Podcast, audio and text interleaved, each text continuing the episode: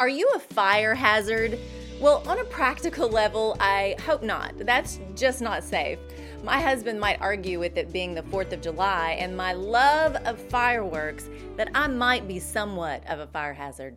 I'm not. I am always very careful, but I do like to light up our cul de sac with a few fountains, torches, and rockets that have at least a 30 shot payload. I experience great joy in lighting the fuses of crazy named fireworks and watching as they shoot into the sky with color, crackle, and glitter. Now, we always have to be careful of wind, and of course, there are the seasons. It's simply too dry, and there might even be a burn ban.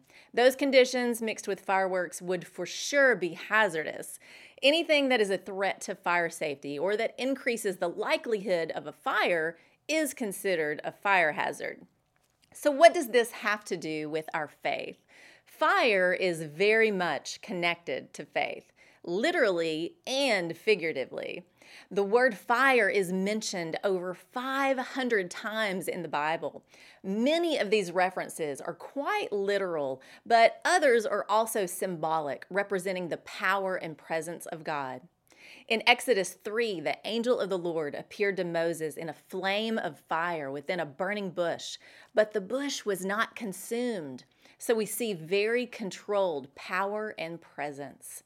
In Exodus 13, God leads the children of Israel out of Egypt in a pillar of cloud by day and fire by night.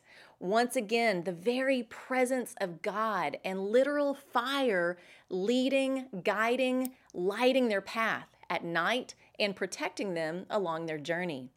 The Lord descends upon Mount Sinai in fire to speak to Moses in Exodus 19. The mountain was completely in smoke because of the presence of the Lord. Fire is also sent down from heaven in times of judgment, as well as in response to sacrificial offerings, once again showing the power and relational response and presence of God to his people. So, if we are followers of Jesus, do we have a connection to that fire and power of God? Acts 2 1 through 4. When the day of Pentecost came, they were all together in one place. Suddenly, a sound like the blowing of a violent wind came from heaven and filled the whole house where they were sitting.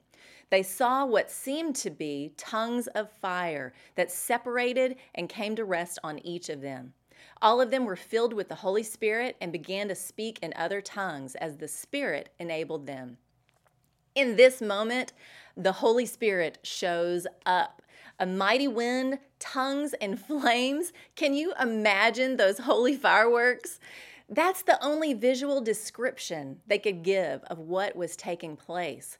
What we know is that day a fire was lit in the hearts of the men and women in that upper room, and it was the power of the Holy Spirit equipping all in that place for the work and spread of the gospel of Jesus every nation and tongue was gathered in Jerusalem for Pentecost, and they heard the gospel in their own heart language. 3,000 were added to the church that day. I would say those disciples became somewhat of a fire hazard. They were turning the world upside down for Christ, leaving a trail of sparks behind them. Friends, let's get on fire for God.